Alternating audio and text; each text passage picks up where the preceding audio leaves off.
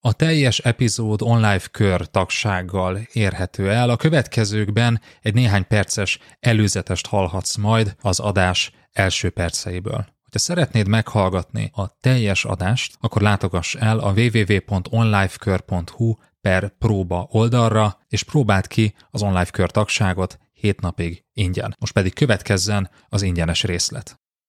Ha ezzel elvágod, csinálsz egy áramszünetet a kis fejében, akkor ebből nem lesz dráma, ez nem lesz egy, egy big deal, ebből nem lesz valami óriási probléma halmaz. És nem kell egyébként szembeszédeket sem tartanod. A csapattagon panaszkodik. Mit tegyek? Üdvözöllek, ez az Onlife Management Podcast, én Ungári Péter vagyok, és a mai adásban arról beszélgetünk üzlettársammal, Berze Mártonnal, hogy hogyan kezeljük a csapattagjaink panaszkodását, hogyan reagáljunk ezekre, miért probléma egyáltalán a panaszkodás, és miért ne csináljunk belőle azért mégsem olyan nagy ügyet. Tarts velünk! Panaszkodás az valószínűleg egyidős az emberiséggel.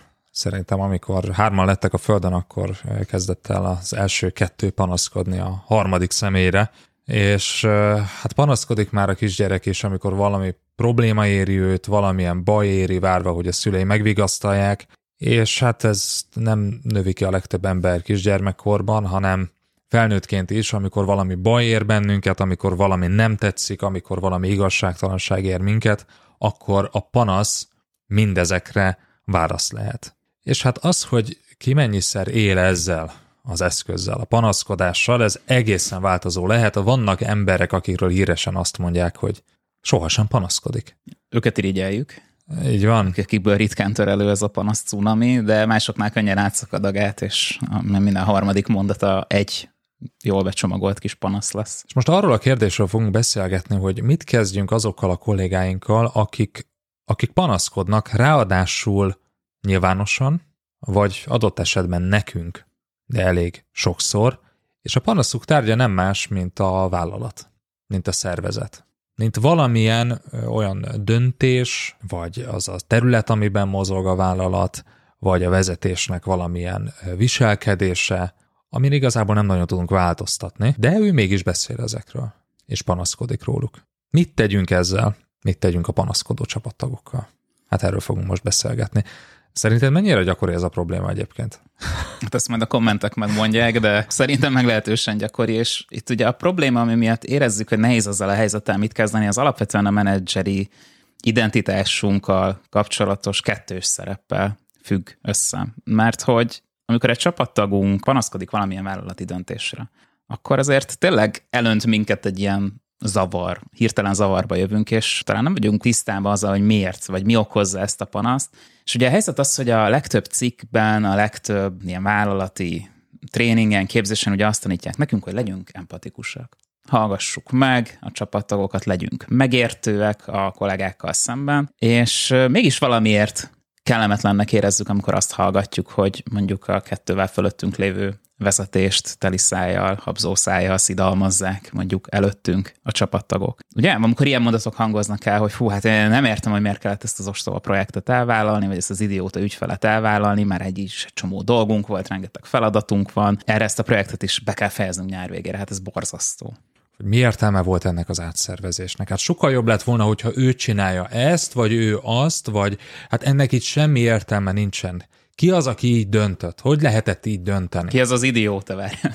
Így van. Úgy lesz az autentikus. Vagy, vagy miért kell minden egyes rohadt kérelmet beküldeni egy űrlapon? Hát komolyan, miért nem lehet egyszerűen e-mailben átdobni, hogyha szeretnék valamit? Ja, nincs teljes home office kétezer-huszonháromban, a huszonegyedik században milyen munkahely ez? Ez a középkor. Hát X és Y beruházás között sikerült persze a rosszabbat, a hülyébbet, az ostobábbat választani, most, most meg ezen kell dolgozunk, hát ez borzasztó. És néha még egyet is értünk ezekkel, nem? Tehát ezekkel a megállapításokkal, ugye bennünk is vezetőként időnként ez az érzet van. De amikor egy csapattagunk mondja, akkor normális esetben megjelenik egy ilyen furcsa érzet, hogy igen, egyetértek veled, meg igen, igazad van, én is szívesen mondanám ugyanezt, de egy kicsit furcsa ezt hallanunk. Megjelenik ez a kicsit furcsa érzés, hogy ezzel valamilyen dolgunk lenne. Miért kellemetlen ez? Mert, ahogy említettem is, az elején kettős szerepben vagyunk menedzserként. Tehát egyszerre vagyunk ha tetszik, magánszemélyek, emberek, és egyszerre képviseljük ezt a szervezetet vezetőként, amiben dolgozunk. Tehát amikor a csapattagunk elénk áll és elkezd a szervezetről panaszkodni, egy szervezeti döntésről panaszkodni, ugye ezt egyszerre hallgatjuk ilyen kollégaként, mint emberként, és egyszerre hallgatjuk ezt úgy, mint a kritizált szervezet képviselője. Most ezt azért annyira nem jó érzés.